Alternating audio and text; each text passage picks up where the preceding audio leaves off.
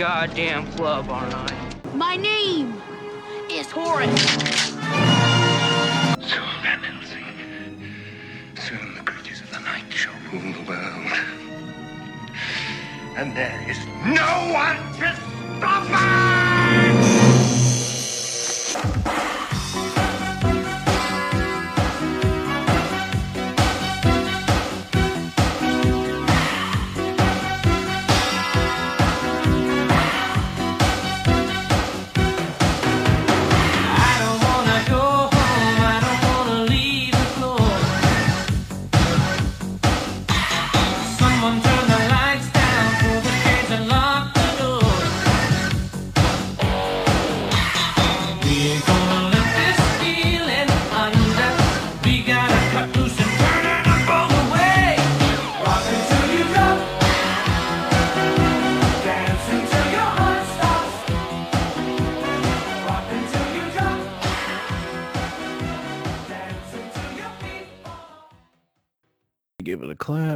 Welcome to the Monsters Madness and Magic podcast. You got the usual suspects here. I'm Justin, joined by my co-host Daniel, and today we Yeah, have hi. hello Daniel. Today we have two very special guests, Mr. Andre Gower and Mr. Henry McComas of the Monster Squad documentary. Wolfman's got nards. How the hell are you gentlemen this evening? Doing good. Doing uh doing pretty good. Good to be back. Oh yeah, oh yeah. Andre is uh, in the Monsters Madness and Magic Hall of Fame. He's, I would think he's going to be the only member. the, the night is young. We, we, no, that Right. could mean that could mean more than one thing, technically. Yeah. uh, uh, look, all right, you got that's enough with this pleasant bullshit. Yeah. Something big has happened since the last time we talked to you, Andre. What what why are you what's the big news? What happened now? uh is it that the documentary is being released on October 27th? Bam! Hold on. I got I need to tell the audience outside. Yes! They did it! Sorry. I just had to tell I I think my kid just probably shit himself, but okay. Sorry about it. Anyway, dude, no, the fir- th- dude, congratulations. Yeah, you know, it's um it, you know, it was different than uh than when we talked before cuz now there's actually some, you know, concrete information to give out and talk about and results of what's been going on in the last month or two and It's a long uh, time yeah, coming. Long time coming to boot, yes. Right. Yeah. All right. So Andre's old news here, Henry. We're gonna we're gonna start with you. Um, uh, Sorry.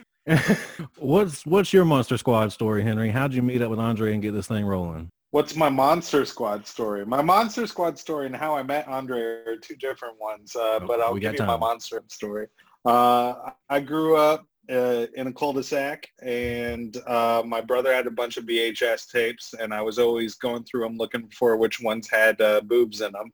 uh, and I could never find those VHS tapes, but I put this one VHS tape in uh, called The Monster Squad, and it was handwritten on a white label and I put the tape in and my mind was blown. And so I started sharing it around with my friends on the cul-de-sac. And every time we took the tape, we would take turns drawing our favorite monsters onto that white label before we just, it created its own label art. And we started uh, shooting movies in my backyard because I was into films and inspired by the Monster Squad. So we get our action figures and make our own little monster stories. And before you know it, one day I'm leaving the studio as an adult and I see Andre there in the parking lot and it's just kismet because I'm like, oh my God, you're Sean from the Monster Squad. What are you doing? And he's like, oh, I'm just here for lunch, but I'm working on this documentary. And we threw cards at each other. And I went from a kid who just loved watching the Monster Squad growing up to making movies with the leader of the Monster Squad. So it was pretty crazy. So, were you a fan of horror in general, or was the did you just like the Monster Squad, or was horror a genre that you gravitated toward? horror is my genre through and through, man. I mean, the first movie that scared me shitless was The Shining. Uh, I came home one day and, and it was late at night and my mom's uh, watching The Shining upstairs and she looks like she saw a ghost. And I'm like, what's wrong? She's like, I just watched this movie. And I was like, I love movies. Can I watch it? And she said, no. And I said, why? And she said, because I'm worried you're going to think your dad's going to kill you. So me and my buddies spent the rest of that week like in a heist film trying to get our hands on The Shining. We watched it. And for the rest of that winter, I thought my dad was going to try and kill me. We're glad to see he didn't. Uh, yeah. Yeah. Nice to see you happy. Have you seen Doctor Sleep? Oh yeah, I saw Doctor. How'd you feel about it? I liked it. I'm a big fan of Mike Flanagan. It's not my favorite Flanagan production, but I, I enjoyed the film. So I can't hear you. What are you well. waiting for?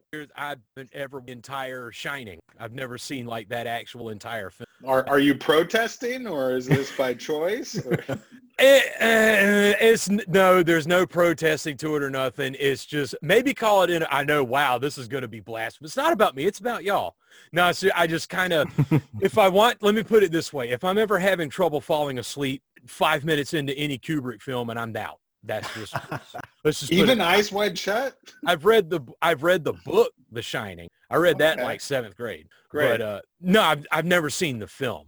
I mean, I know like Flanagan's style. I I appreciate Yeah. his style that he does with films. Like I loved Oculus. I really did. He did Oculus, right? Wasn't that him? Yeah, I liked Oculus too, and Yeah. I'm a big fan of Hush. That was that great, uh man. and as uh the house on haunted hill or whatever i can see that same template that he does. He's fantastic. I never saw the shining as far as the film goes so i i everybody's like "Man, dr sleep's is shit. You know it's dr sleep. Yeah see dr sleep. And i haven't even watched it.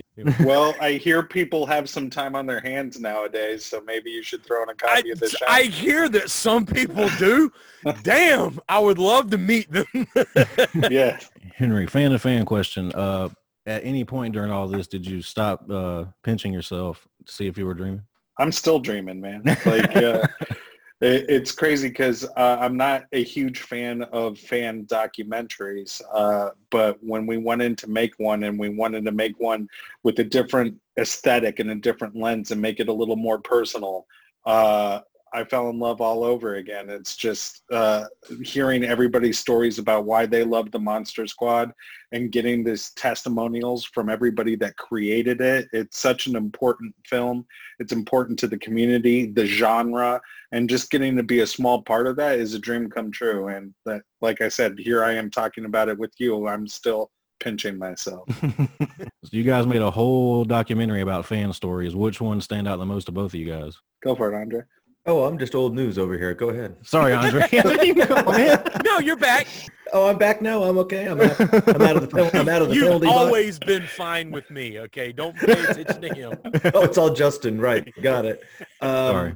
You know, I'll tell you, there's, well, it's really all those fan stories were really what kind of inspired and motivated the idea to even think about the concept of a documentary and what would it be about. And it would only be about that connection in these stories. So boy, to pick one out uh, in particular is it, it's kind of it's kind of tough. And I, you know, I don't want to give too much away because I want people to be, you know, uh, it, it, like Henry said, it's not a straight fan service doc, you know, and what we were very cognizant of going forward, it's not, hey, here's that big shovel full of nostalgia and then we're out. It's about these people and it's about these fans and everybody can connect to them. So everybody's going to find a relatable story. Um, and boy, we didn't know what we were in store for, really. I, I knew there was great stories out there. Uh, I had heard, you know, hundreds of them and hundreds of them over time, and that's why we wanted to do this. But as we were making it, we found even new stories and and deeper stories and profound stories. I would probably say if I had to pick one, I'll cheat and pick two. One, you know, one on the on a on an emotional side and one on a lighter side. Uh, probably one with our with our new good pal Sean Decker. Um, Yeah. just, just you know just wait till sort of the what you know midway through or almost to the end when we hear Sean's story it it just took us for a loop and weren't expecting that and that that just gave this section of the documentary a, a whole new level and then one of my favorite stories we heard on the road while we were at the 30th anniversary tour with the Alamos uh, I believe was in Yonkers and I'm I've got it written down I'm I'm blanking on his name but it was a guy who he had a Stephen King rule shirt on. He came up. He's like, "Hey man, I just got to tell you my story." I was like, "Awesome!" And we didn't have the crew with us uh, at that location. They were prepping the next one, but I had my phone, and so like I, I video this guy on my iPhone, and we didn't make it into the doc, but I want to use it later at some point. And I'm blanking on his name right now, so forgive me, my man, but I will get it out there later. Uh, he had, uh, you know, he had been in the army. He was in uh, 10th Mountain Division and he was stationed in, in Afghanistan for a couple of uh, tours. And he was giving me the backstory that you know how you know kind of one of the things in the army i guess is to go and tag all the porta shitters you know that are all over the place you know with whatever you know like your girlfriend's name or you know some crude joke or something. And he said no i took it a different route. And i went all over afghanistan and everywhere i went in a porta shitter i put wolfman's got nards in that thing. So i thought that was i thought that was uh, pretty unique and uh, oh, who knows maybe a bunch of other soldiers did it too uh, which would be kind of rad but uh, you know just to know that you know they, they connect with something while they're out there doing something like that to you know have a little connection to home or some some levity uh, when things are probably not as uh, comedy when you step out of that you know porta john Right. but uh, I, I like those two stories and one one's in it and one's going to be used later How about you? Uh, Sean Sean Decker is definitely my favorite story, and it sounds like we're not telling what that story is because people have to see the documentary to find out. Uh, you know, I, you know, it's it, it's close. Go ahead and uh, go ahead and, and talk about it because I think your reactions uh, is better is better than mine because I kind of threw it at you. Well, it was the last day of shooting. We had shot uh, throughout all the Alamo Drafthouse tour, where we're basically a road show going from town to town. Uh, and it's late, and we've packed up all the gear. And Andre comes up to me, and he's like, "Hey, man, I'm just gonna need you guys to take the cameras out because we got a story here." And when Andre says we got a story, that can mean anything from we have an amazing story to somebody's watched the Monster Squad before. We don't know what we're gonna get. and so we take the camera cameras out, and there's this nice uh, gentleman named Sean Decker, uh, and we put him up uh, against a Frankenstein poster, and uh, we go through our questions, and I go, Sean.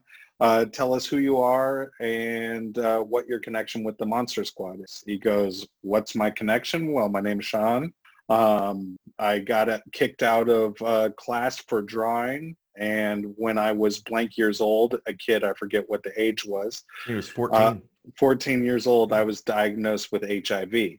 And we had no idea what was happening or when it was coming. And you can tell when I'm operating the camera, when that happens, my camera just dips because my whole body freezes over and I start to get the chills a little uh, because I can see where this story's going. And he talks about how important the Monster Squad was to him and how it empowered him during this time when he was feeling at his most lonely. And it was just remarkable. I'm not going to say any more words on it because you got to hear them come out of his mouth to be the most natural experience. Uh, but it, it really stuck with me. That's pretty humbling. I mean, that has to, is, that is such a BS word to use, but I can understand the sentiment when you're talking about when to think that something minuscule because we had talked about that with Andre before about you know it's a movie, but you find out mm-hmm. it has for whatever reason has had such a huge impact on somebody's life that you know it's it's just taken on a whole nother life of its own. fact, it's a movie, but then you hear that somebody you know has illness like that and then it, it just kind of puts my, at least me puts my piece Yeah. of shit complaints into perspective. You know, Absolutely. right. And it, and at such a young you know and at such a young age at that time of how that was perceived and handled and how that affected you know life as, as a young kid um and it was it, it it's a very I, I want to say it's a great story. Uh, I wish it wasn't a story, you know, uh, Right. but it, uh, it, it, it certainly is something that uh, makes you rethink a lot of things and it, and it certainly centers you. Um, you, you said humbling, you know, Dan, you know, that's, that's not, that's not a, an inaccurate word. Uh, I think there's a couple others that could probably be thrown in there and, you know, kind of like smashing and, you know, very, a lot of gravity in something. You really think about someone else's experience and how something like a movie can, can uh, be connected with that. And Yeah. it's a test testimony on the power of movies. The fact that this kid so young had to go through this and this was his day and night and all he could think about. But when he goes and sits in a dark movie theater, he gets to escape with these friends and go and fight the monsters. And that's what he's thinking about at that time. That's powerful stuff. And that's kind of answers the question when anybody walks up to you and they're like, why do you love a movie so much? Well, here's one reason why we love movies so much. it's another the curiosity of it, the fact that it's again, it's the Monster Squad. You know, it's we're we're close enough in age. We we know what Star Wars is. We have been steeped in it growing up. You know, and it Yeah. is it's like Dungeons and Dragons. You know, Dungeons and Dragons means different things to different people because we have different memories of being in. You know, it's a shared name, but all of our stories and adventures were different. But then when you hear that. You know, it was the same thing with the Monster Squad, that escapism. That's again, like I said, it's kind of, you know, on the one hand, it's got to be humbling just to, the fact that you were like you, Andre, were involved in something that has grown and has taken on, you know, all this life of its own with a lot of times without you even knowing about it. But then whenever you hear somebody talk about HIV, which I say humbling because it just, and you know, the weight of the situation, because whereas I might be bitching, they don't have the regular coffee, instant coffee on the shelf at Walmart. And I'm just sitting there pissing and complaining and, oh God, it's so, what the hell is wrong? But then you hear that, you know, somebody battling HIV. It's like, wow, hi, I'm Dan, piece of shit and a griping complainer, complaining person. How are you? Absolutely.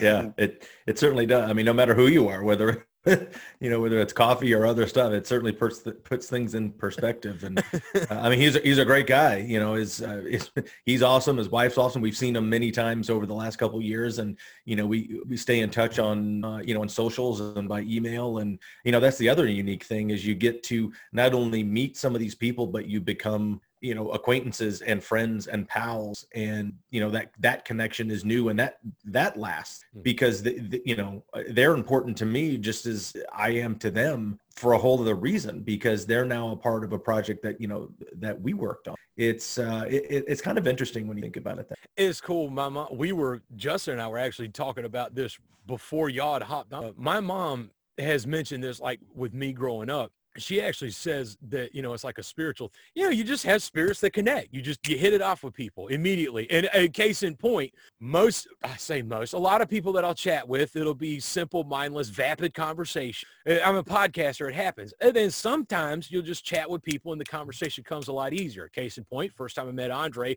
all I had to do was whip out Nintendo. Bam, we're done.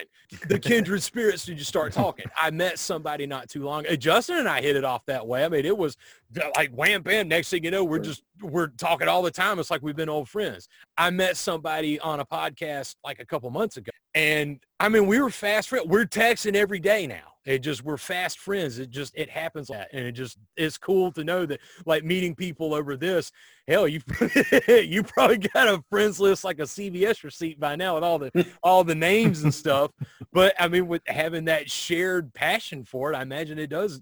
It brings out the- the kindred souls in a lot of people, I guess, make to meet up with you. Uh, you know, it, it does. And it, especially being in, in, you know, in my position to be able to connect with people, um, not only that are fans of the movie myself or of things that I have done, um, and then I get to be friends with them. And then once you get to that, it's just, you're just friends. It's like all that other stuff, you just connect. It's fine. Mhm. Uh, but I also am fortunate enough to, and and I think you know I'm not speaking for Henry, but I've enjoyed watching Henry also have a little uh, a a little bit of this new stuff. Like I was going to mention next is we get to connect with people that we don't know because of this you know connection or you know kindred spirit. And you know they're fans of something that we've done but we're fans of the stuff that they do. So you know it, it's almost like a double story it goes both, both ways. And we've met some really cool people over the last couple of years that you know we may not have we may have run across but not been able to connect or be you know be friends with and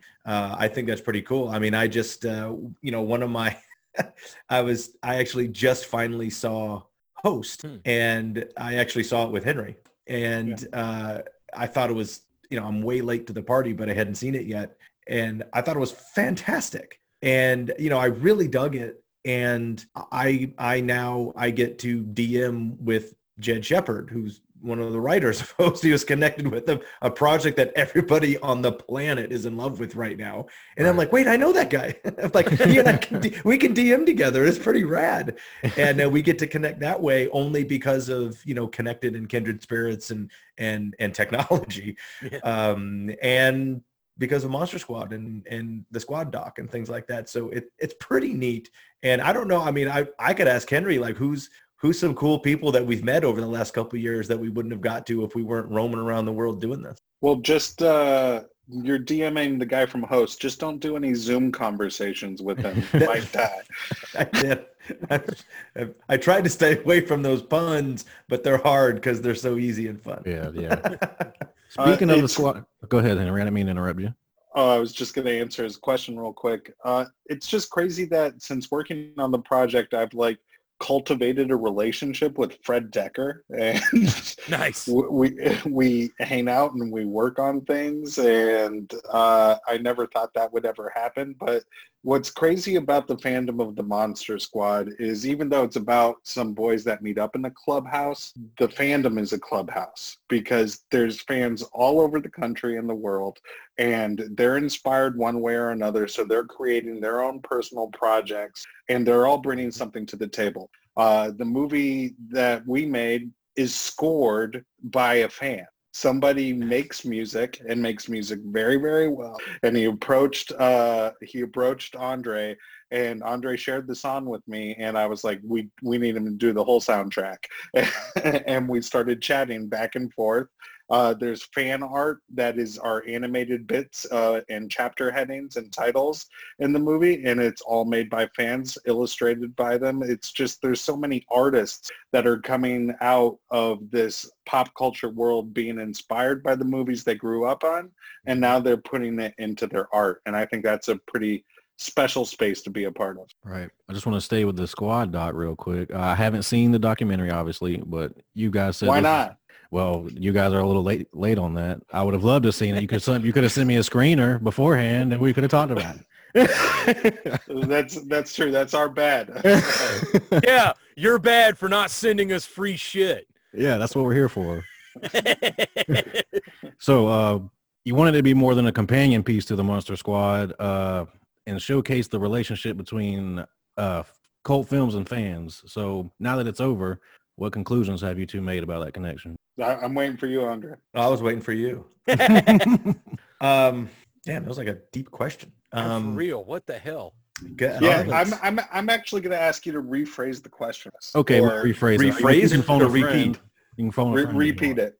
Re- repeat. Okay. All right, so you made Go the ahead. documentary about the Right. connection between uh, cult films and their fans, right? So Yeah. just in case you haven't seen the Monster Squad, you can still relate to the doc. So now that you guys have done the documentary, uh, what two what connections have you guys drawn about that connection? The relation. Well, you know, I yeah, we we go into the cult uh, the the question, you know, fairly fairly deep.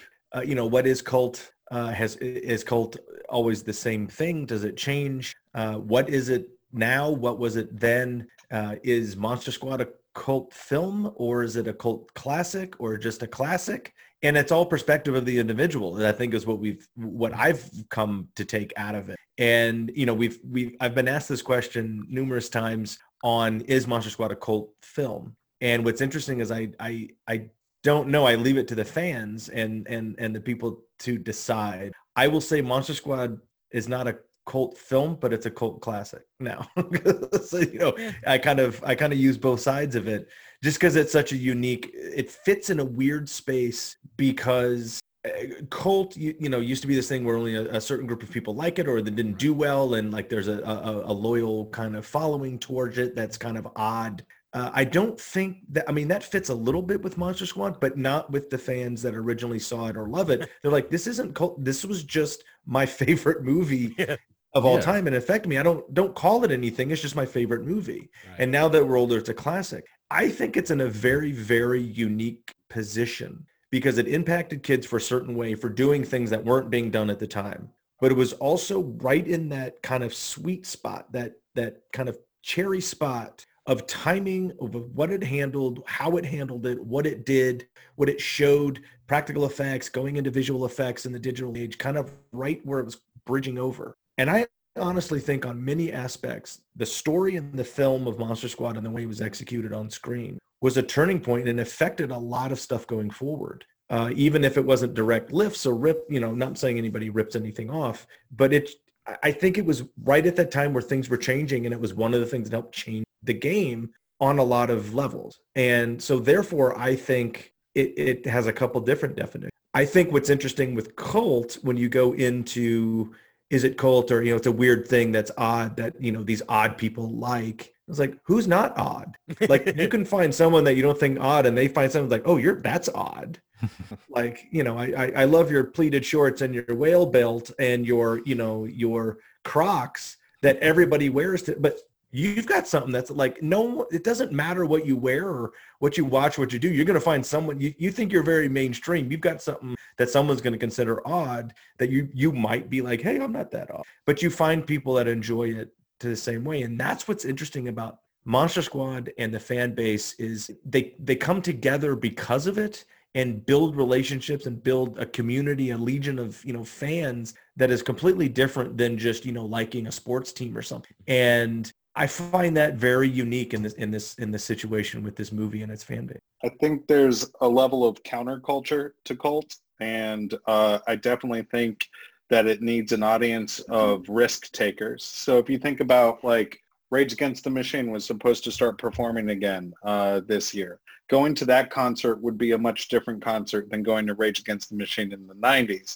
And so you, I would be one of those angry fans like, man, these are all carbon copies. They don't know what it's like to be a real concert or anything like that.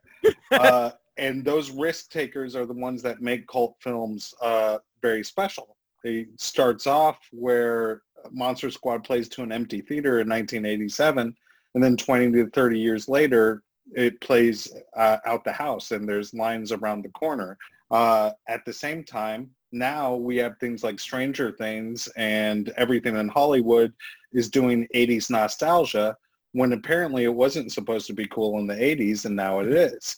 It's because it's there's these risk takers and this counterculture that's dialed in to be the first one to say, I know this is special. I know this is cool. I'm going to be in a select club where we only know this is cool. And eventually all of you will catch up and realize how cool this thing is. And uh, that's what I've always looked at for the cult film. Like it just I never considered because I was seven when, but I never even now would never consider Monster Squad back then a cult because I told Andre before that movie ruled the playground, the barometer for your Sure. your scale of success. Okay, in my life, from my perspective, the way I saw it, there Yeah. was how much it was your currency, your stock trade value on the uh, playground. So you have certain things like Contra, Metal Gear, Arnold Schwarzenegger, Rambo, Dolph Lundgren. You know who's going to win in a fight, kind of thing. Who would win, Freddy versus Jason? Monster Squad owned the playground and that was just I saw it. I can I just have fun. I don't ever have like this. I'm not exciting. I have this life changing story or whatever. It do shit for what I watched it and I just had a happy time whenever I watched it. It just it reminds me of whenever I was a little kid with that brown carpet and then the brown panel walls and the TV that you clunk over to change the channels and Right. uh, renting the Monster Squad. I remember the monsters were really cool. I remember the story was sinister. Eh, the movie was playful and yet the story is really sinister. So now that I think about it in the audio dramas that I write and stuff, the way I write and compose my music, actually, yeah, that probably did have some psychological thing with, but on the whole, I never saw it as a cult film because me, and I said, everyone on the playground was like, hell yeah, it's Monster Squad. You know, that movie's the shit. And Right. just, you know, I now, yeah, it's a cult classic for sure because apparently I was a nerd. and, and Your your your playground and my playground was different from a lot of other people's playgrounds. They were apparently. playing- they they were playing the Goonies while we were playing Monster Squad. Uh, see, I did too. That's it was just like I said. I hadn't. I was just consuming all of it. I was just that bright-eyed little dumbass hopping around, enjoying everything. Monster Squad, hi, Goonies, hey. That was me. I'm the poorest judge of any kind of status for your thing, whatever. Just that's how I grade it. Is it awesome? Yes, badass. Up there you go. See, it's cool. Well, now I kind of now I just want to get all of us and then all of your old schoolyard pals and like go to that schoolyard and like hang out. Let's do that. I, okay, I'm game. I'm still friends with like all three of them. Well, let's let, let, Like I said, Well, let's do I it was a nerd. I we'll do it. You'll make us the coolest kids in school. You know I that. already- You know I know your neck of the woods. You know I'm, I'm I you know I, I know I know the area. You've already made me the fool. Trust Oh me. I yeah, have trust me. I told like, everybody. eh, yeah, it's like we were sitting there. It's like, dude, a little podcast. I'm in the freaking Monster Squad. Did you know he comes to Augusta? Oh yeah. Pretty much BFFs at this point. Hey, yeah, it's like he don't Oh, even yeah. know it, but yeah, we're like best friends. I'll call him right now. I mean, I can't because my phone's almost dead, but I'll call him. That's fine. And you know Henry likes wings and beer. We'll go to the Wild Wing Cafe right there, uh, you know Washington Road, Build a and we'll, we'll load up on on wing night. I just I'll had- go. I'll go to the Wild Wing thing, but I don't want to be part of the grown men at the schoolyard thing. Yeah, we. Oh yeah, I didn't think about it. Didn't think that one out.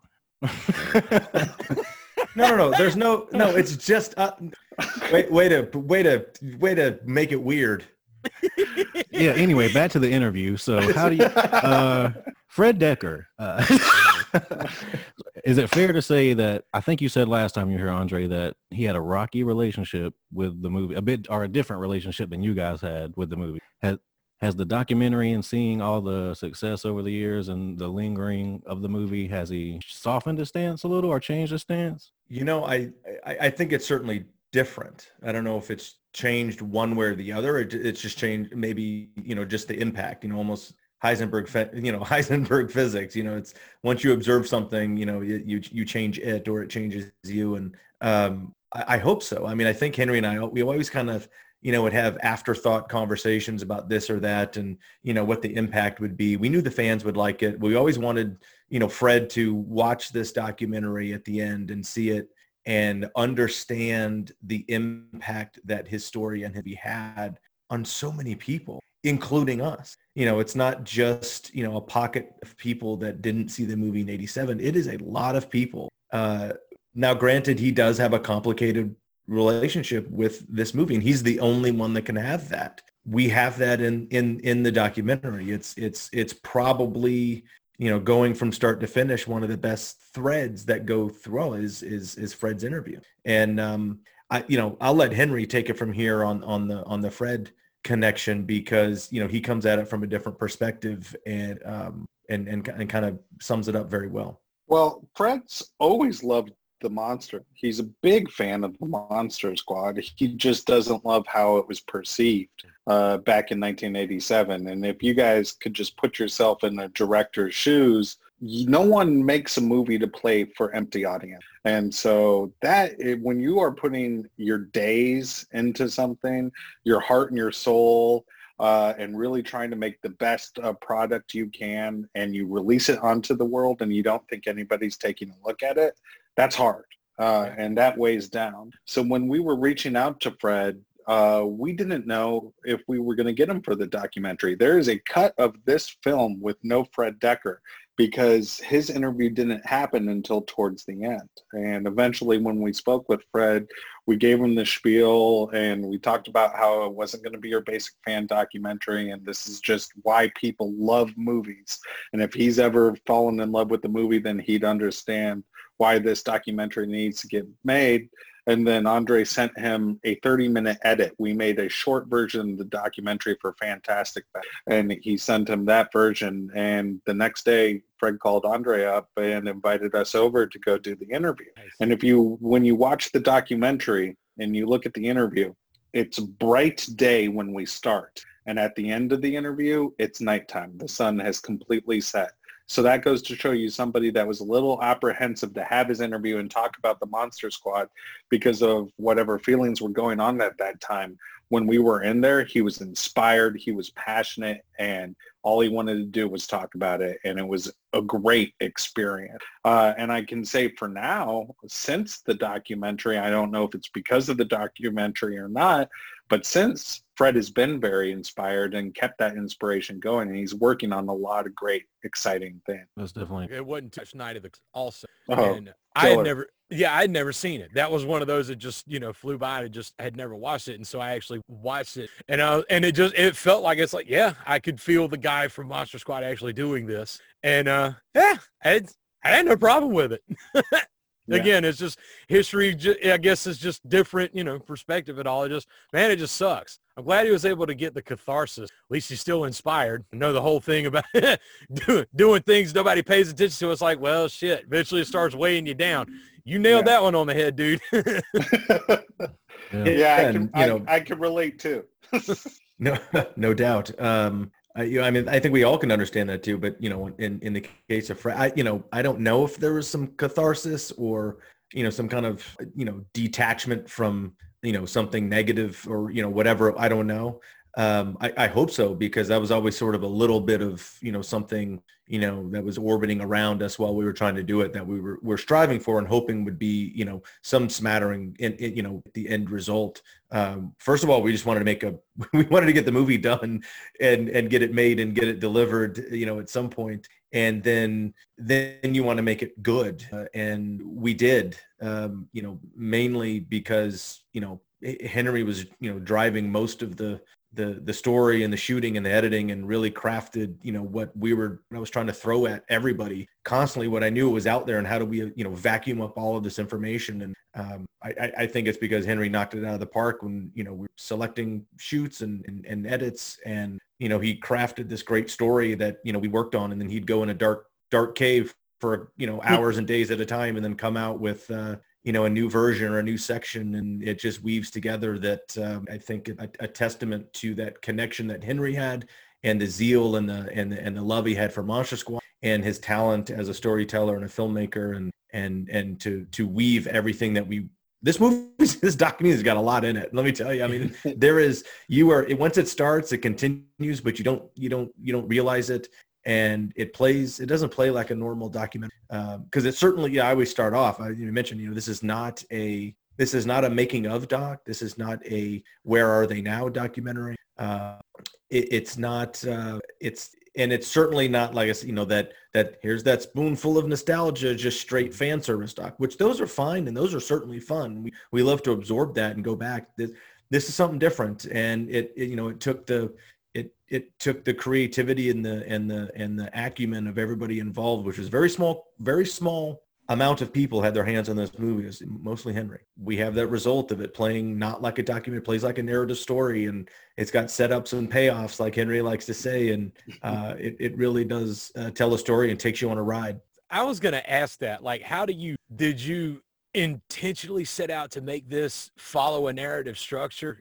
I'm just kind of, the only documentary that I can think of off the top of my head, which is actually one of the best documentaries I've ever seen, what the, uh, the King of Kong. My God in heaven, that movie was so freaking cool when it came out. And like, Yeah. even now I could, I told my son cause he's 16 and I told him, it's like, dude, you should watch that documentary. That is one of the best.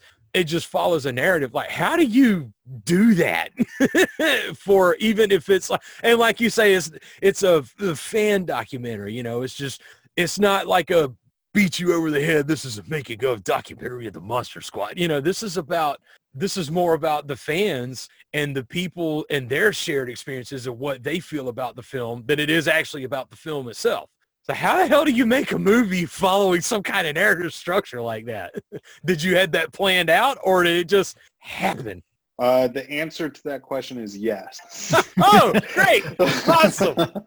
Uh, you can't predict everything, uh, nor should you be able to. If you predict everything going into a documentary, don't make the documentary because it's not going to be very interesting because you already know how it's going to be. However, we did paper everything out.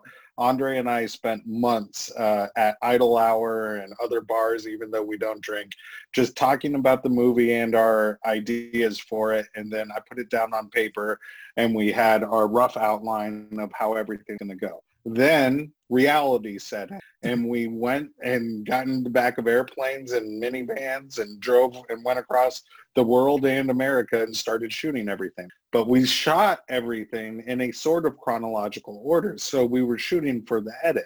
We would notice that we captured something here. Wouldn't that be great if we got that payoff down the line when we over in this state? This question really resonated well. Let's try asking this a few more times.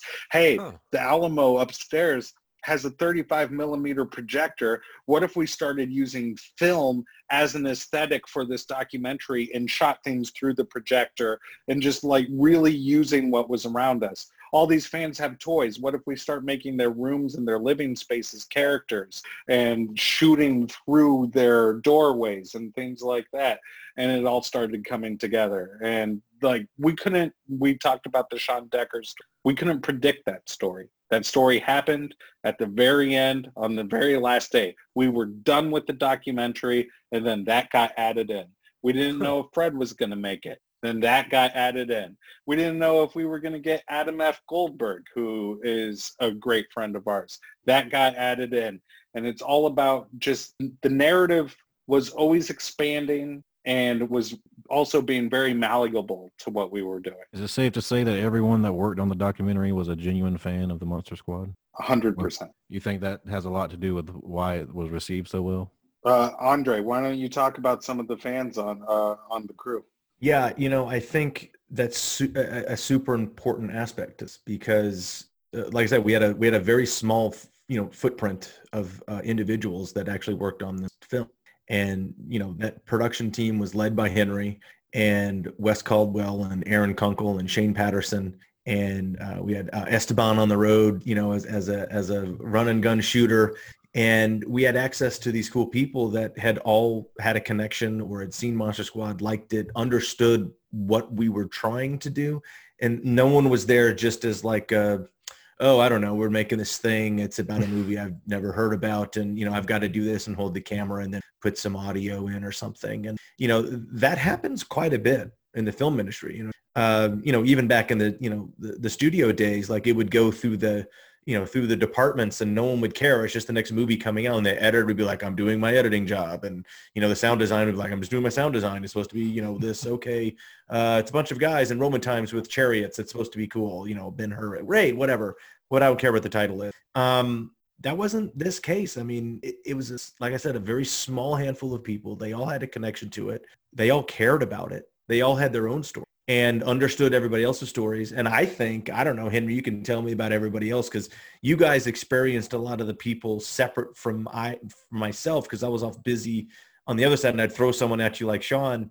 But we'd all get together and I think everybody even had a deeper appreciation of their connection to, during and after we got to make this documentary film. And I think that's interesting too. Uh, I think experience changes you no matter what it is, but when it's for the good, I, I you know, I, I think that's better. And hopefully it was for the good from all the guys that worked on it. I hope, you know, they, they're not, I don't think anybody's resentful or hated working on it for the year that we busted it out.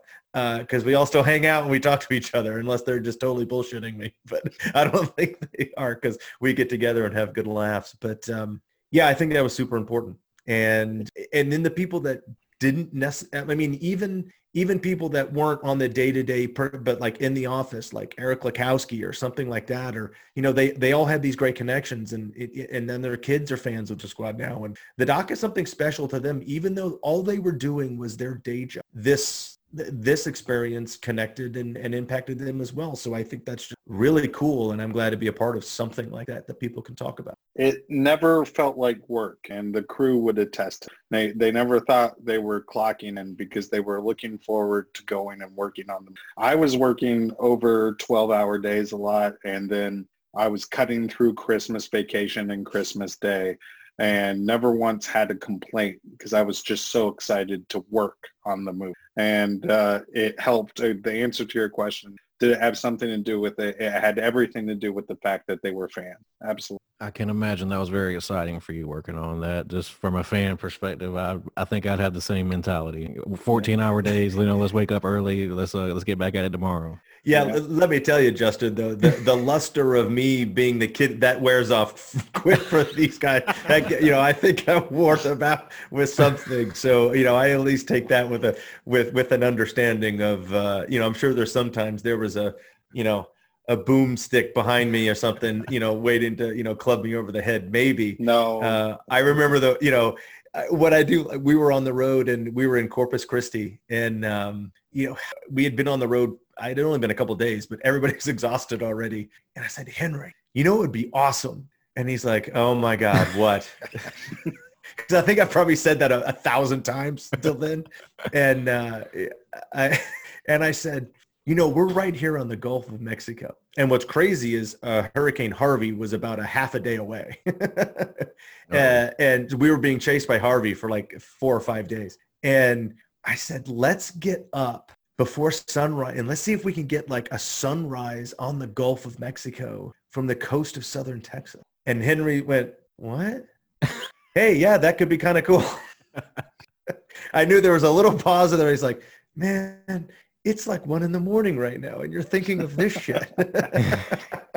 and you know what? But we, Henry and I, it was only Henry and I, and we got up and we didn't know where to go. We didn't know exactly a great spot, but we went and I thought we were going to miss that window. And I, we were going to stop one place and I keep going a little bit further. And then we got on our bridge, and another water. I was like, shit, we're going to miss this. And we found the perfect spot. And Henry, we trucked out there in our shorts and like, I think we had flip flops on or something. And uh, waited out there in this, and the water was like glass on the Gulf. It was like glass and there was perfect cloud that central casting apparently like Henry called and uh, or ordered this cloud that was off on the horizon. And we did a stop motion thing and, you know, we, we got this sunrise. Uh, it it works great with this little lilt, little little trilling of the of the score as we go through, and it's a great shot. I'm so glad I made him wake up at like four in the morning to go get that shot. If the director wants the shot, the director gets the shot. I'm just imagining Henry now, like in his head, just saying, "This is Sean from Monster Squad. This is Sean from Monster Squad. This is Sean from Monster Squad." Don't. Don't go, don't go. Oh, no, no. By that time, he's saying, "Oh my God, this is Andre who made me quit soda and only drink tea now. God damn it!" but I converted another one. He's an iced tea guy now, so I'm I'm happy. Yeah, that's true. That's true. So you guys started working on this thing before COVID, and then you know that that pretty much affected everybody. What kind of complications did uh, you guys go through to finally get this thing out? Well, I mean, the quick backstory there is, is we had had this movie delivered and ready uh, last summer, honestly, and because we actually had another deal in the works, and uh, for some reason that, uh, well, I mean, I, know the reasons, but uh, for some, you know, for specific reasons, that deal didn't end up happening, and we found that out right when COVID was starting, Mhm. and so not only did that deal not happen, uh, we had to start from scratch and and and start from square one already being six or seven months delayed from the other one. So now that, you know, that timeline's going even longer and longer. And now we're in the pandemic situation and everything's either shut down or, or whatnot. So it was a little difficult, but, you know, we ended up with a great release uh, partner in uh, Gravitas Ventures, who I almost think uh, everything worked out good or maybe better because in this time and we had that certain window we had to get that deal done rather quickly because there was like a three month window that you had to have that solidified because it was a, a, VOD window that's about 90 days. And so we had to get this done in June or July on paper to make sure it could even release anywhere near October. Otherwise, it, it would have been pushed to November. And that would have sucked. I think I, I think our timing works out really well. I think the fact that everything's still kind of shut down, uh, I think this is a great time and and and hopefully people one order it or pre-order it or rent it or you know order the blu-ray from amazon pre-order it from itunes or wait till the 27th wherever you get you know your vod stuff because it's like uh 22 or 24 different platforms that you can get it on uh and enjoy it and the most But, important uh, thing is but if get they it tell on iTunes. Get Huh? it on iTunes. Yeah, but I get mean, it on yeah. iTunes. it's uh you know and and hopefully they they get it they enjoy it and most importantly sort of like the history of monster squad they share it with their friend and then that friend goes and watches it or gets it or and then tells another friend you know we got to get back on the schoolyard with you guys you know and it's and, and spread the word so uh Mhm. that's what's the only thing that's going to make this this documentary a success out there is the fans who it's about they're in it and we made it for and they're then be the ones that get it out to the world I mean, the Monster Squad fans have a have a history of spreading the word. I think you'll be good. I, I I hope so, I, and and we love them to death. That it, it certainly is a unique dynamic w- with with that whole crowd. Um, I don't know if boy, you'd have to make me a pretty good offer to trade to trade them. Goonies fans. Go, look, Goonies fans are awesome. They're great because you know a lot of Goonies fans are Monster Squad fans, and the Goonies are great, fun movie. I, I auditioned for it. I would have loved to have been in it, right? But you know, we we we we we talked about that. You know, it's you know the Goonies are great. they saved their neighborhood from the developer. It's great. Yeah. So please tell me, are there any special features on the physical copies? There are physical copies. Uh, apparently on this run, no. Uh, We'll edit Uh, this and out. that's It's that's not our that's not our decision or or, or my decision. Um, it, it- it's uh, but there may be another uh, you know way to way to get it. Henry Henry and I worked. Uh, uh, I worked like I he worked. I We try to worked. insert myself in the in in the Do in, it. The, in the hard parts. Uh, there's there they are 60 minutes of cool extra features that which you know range from extended interviews to uh, you know little short films and vignette fun things and a music video that Henry made. uh, you know that eventually we'll get to share with everybody. Um, I, I don't have the physical copy in front, so I don't know if it's technically on there or not. I don't I don't think it is. But don't fret. Enjoy the movie, and then uh, you know we'll we'll get you the those extra bits in some way, shape, or form. Oh, We'll forgive you for now. I it's it's it's not me. I, it's honestly I'm not trying to you know pass the blame. It's not that was not my. Uh, There's I- really there's really no shade thrown in this subject whatsoever, but it's interesting for all those creators out there. There's just no decision making when it comes to releasing the special features. So we've been uh, very grateful and are just super excited that the movie is going out there and everybody gets a chance to see Wolfman's Got Nards, a documentary. Daniel, if you're talking, you're muted. I can see you like screaming, but I can't hear you. Nothing. Can't hear you.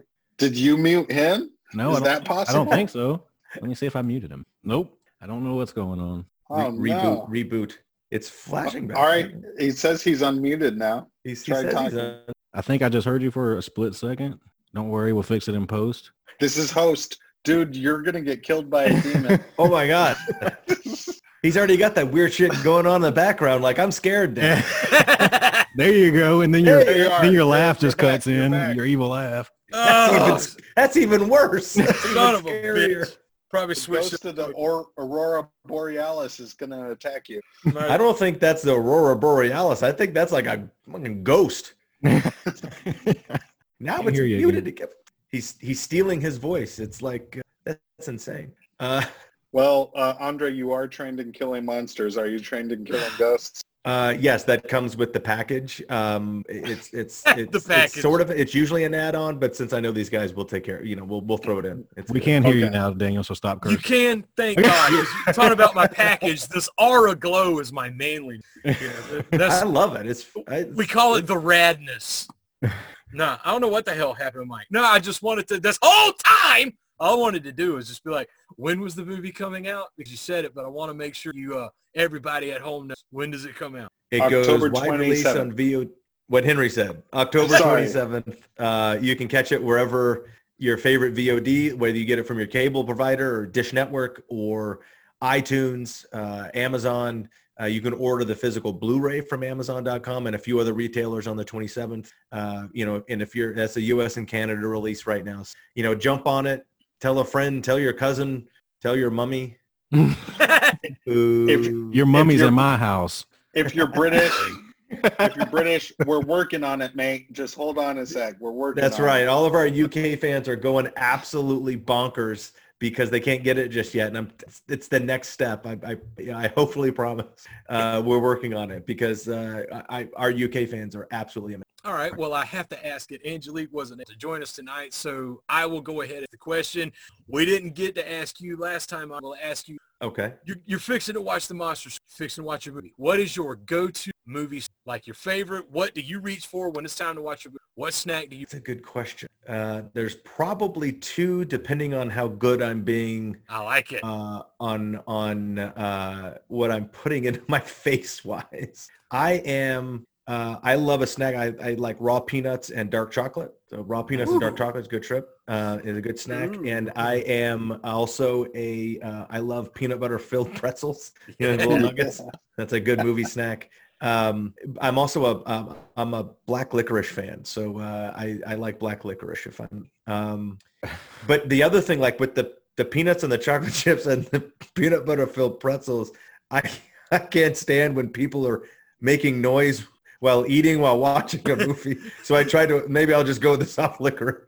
That's the worst, isn't it? Henry, Henry? how I'm that guy that complains oh. in the theater. I'm like, really, dude, really? Well, Get a straw, jackass! back in the day, I used to be all about a bag of Sour Patch Kids and a Mello Yello. And the reason why I get the Mello Yello is because I hated the green and yellow Sour Patch Kids. So as I was eating them during the movie, I would put the green and yellows in the mellow yellow. Oh my goodness. So by the time we got to the end of the flick, we have Mello Yello flavored Sour Patch Kids. And that's why I'm 280 pounds. So now I would probably just go with, uh, I like the old school Whoppers. Remember those? Oh Yep. God. The malt loud. Balls? I like circus peanuts, but I never hear anyone else that like. Never found anyone else that likes circus peanuts. well, that's right behind candy corn, Justin. I, I, know. I, I get I get burned at the stake for liking candy corn and circus peanuts. You wait, you like candy corn I too? love Hey, you know corn. what? I'll I'll dig that because you're different. And we take the misfits around here. I like people that are different. We're okay with that. I like can't with corn. the candy corn though. I I can't with used the to candy take it, stick it in No- your mouth like vampire things. Y'all never did that. No one likes black licorice either. So Justin, you and I are cool here. We're good. Yeah, we'll we'll take some black licorice and some candy corn to the Wild Wing Cafe next time you come. Not on. at the same time. Just not at the same time. Wait, Damn. so what's your what's yours? Daniel? Yeah, Justin. I was. What's yours, Daniel? I don't know. The old me, I mean, I just I like movie theater popcorn. And as a connoisseur of pop, because I tried all different kinds and all different packages through all the decades, they just never make it the way the theater had it. You just have Yeah. that drowning in the butter. Like you got to sit there, macho man, elbow that lever to get that butter all the Oh, yeah!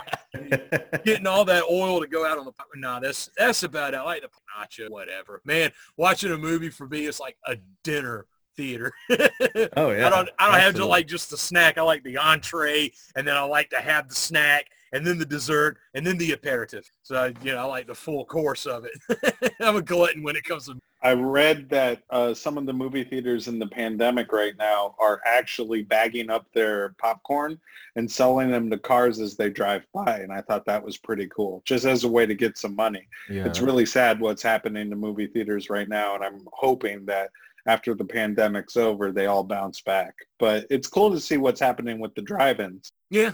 Yeah, it's cool. We've got the Big Mo here. I don't know if you heard of that one. It's out in, uh, oh God, if you hadn't mentioned it, Andre, I could have told you the it's name. in of it. Monetta. Thank you, Justin. Yeah, it's just, it's called the Big Mo and that's been around for a long time. Yeah, drive-ins are honestly my favorite thing in movie. I wrote my college paper on. I wrote my senior paper in my for my communications degree at UNC Asheville. Uh, you know, on the drive-in movie theater, which had never been done in the department before. And the problem was there was no reference material that talked about the goddamn drive-in movie theater. This is back. this is pre-internet days, of course. You had to order books from other libraries or whatever, and there was just nothing. So I got marked down like a half a letter grade because I didn't have enough citable sources in my senior paper. Oh, Uh, and yeah, and so uh, thanks, Kathy Mitchell. She was the head of the department. I still remember your name. Um, the uh, but the only book that I sourced most of the shit out of was from Joe Bob Briggs. So he helped me uh, graduate college. So dang. And, and, and, and, and I have thanked him and told him that personally, and he was on my podcast with Ryan Lambert, and I gave him that story. That's What's a your good podcast? yeah, Andre, you have a uh, podcast? Ryan Lambert and I used to have a podcast a couple years ago called uh, called Squadcast. Oh, I see what you did there. Ah, Yeah. cool. I like. Yeah. Was it still but going no, I love Henry. Henry. Henry nailed on that. I love the drive-in. I love that it's coming back. I think what's interesting is that it's keeping that kind of community feel. al- I don't think it's going to go away after everything's re. Even if theater theaters don't make it through, I think the drive-in is still going to be. And I couldn't be happier. That's one of my favorite. I just I love the concept of it. It's it's it's such Americana. It's such wide open spaces. You know, big sky, big room. You know, big dusty parking lots, and everybody from all over coming and sitting in that kind of you know parking lot and make it into a theater uh, is just kind of is just kind of neat. And I go back to the day we used to have a little tin box in the window. That was terrible. Uh, Henry, before we let Anyway. you guys go, uh, we spent way too much time talking about Atari with Andre last time. Were you a gamer growing up? Uh, yes and no. I never got to own a video game system, so I was the kid that would go over to friends' houses to poach their video game system. And the one I'm probably most familiar with is the N64. Nice. See, you're cooler than me because I never had any. My last one was the first Nintendo. Oh man. That's the last There's system I ever wrong. had. I was I had to go to friends' houses too. There's nothing wrong with that at all. No, awesome guys. Uh, I've got to actually jump. I've got another thing coming up, but what I want to do is, can we all come back and talk after you've seen them? Anytime. Oh yeah. Any- You, you, Anytime. you guys good That'd be that? fun. That's all right. We'll do part three. Now get out of here. Yeah, here. the part. I mean, if that's okay with you, let's do it. And you know, we'll oh, stay like, like, seriously, whenever. You're always well, welcome. let's. We'll, we'll go. We'll, we'll. What I'd love to do is go sit on the on the veranda at the Partridge Inn and do the do the show. What I But love they for may you to ki- do- oh, they yeah, may you're they right. may kick us out. Oh yeah. I bring it on. when you get so we'll just here, have to we're go to the we'll have to go to the Holiday Inn on uh, Fort Gordon Highway and mess around there. They'll allow us in that one. they'll allow anything. I have stayed there multiple times. Like I said, they'll allow anything. Right. All right, guys. I appreciate you having us, No. and um, let's Thank do you it so again. much. You know, very Seriously. soon. Thank All right. you very much. Yeah, y'all go do your thing. We'll do we'll do the little episode wrap. Yeah, we got you. See y'all you next leave. time, gentlemen.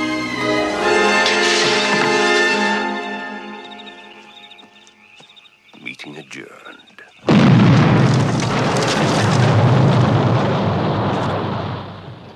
If you're still listening, thank you, and make sure to stay tuned for Angelique's chat with Dracula himself, Duncan Regehr, coming up right about now.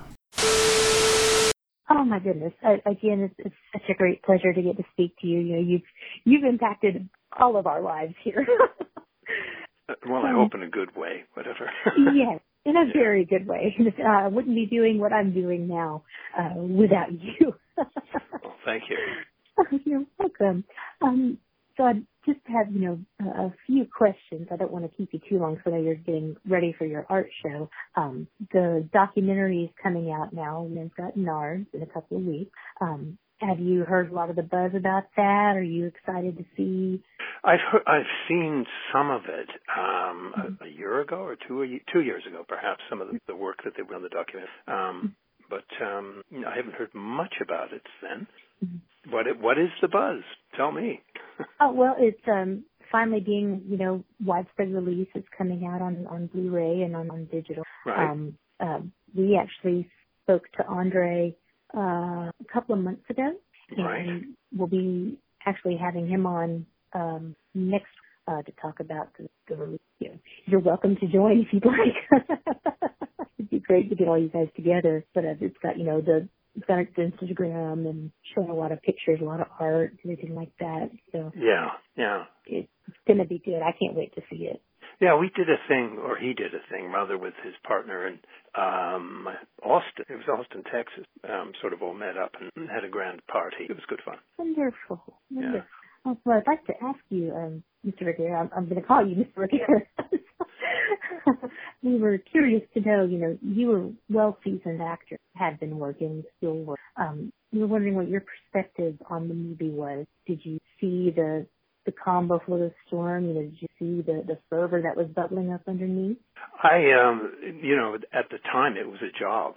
You know, that's Mhm. sort of how I looked at it. I mean, it was a lot of fun to play the part and, you know, sort of base it on this traditional film type of Dracula that was probably established by Bela Lugosi, various others, and, you know, to sort of put that portrayal in. And I put a lot of effort into making that character um, what it was, and I enjoyed the people that I worked with. It was, um, it was a wonderful film to work on, and um, but I had no idea that it would take off and become a cult following. I, you know, certainly early release was uh, had a lot of competition. It was just poor timing. Well, speaking of your your characters for Dracula, you you're iconic in that role. truly, truly, to to to my generation, you you were our Dracula. oh well, thank you. You're welcome. Glad to be somebody's Dracula for sure. oh, yeah. but um, you know, you your Dracula was was mean. He wasn't. He, he was very you know suave, debonair, but not so seductive. Kind of come to me, Dracula. No, he was. I, I'm getting you. You're done. yeah. what what what led you to those kind of choices? Um, it just seemed inherent to the script. It's just the way that I read it. You know, was uh, to play him to bring out the human aspects of him. I know that others took a different approach. Uh, eliminate human aspects from their character. Tom, Tom Noonan, his approach, Frankenstein's monster, or Frankie, they called him in the movie. Um, but my approach was to try and, I think the scariest thing about any monster are, uh, always happens human aspects that are brought out, sort of sociopathic tendency, psychotic, are pretty frightening. The stuff of nightmare. Okay. That that makes a lot of sense because you know a lot of people ask me how can you watch all this stuff and your blood and guts and things like that. I'm like, well, what I'm seeing on the screen is nowhere near as scary as the real threats. Yeah, I mean, there's always the leap of faith with the movie stuff that it, well, it's a movie, you know, Mhm. it's fake blood, it's fake, it is a fantasy. Okay, awesome.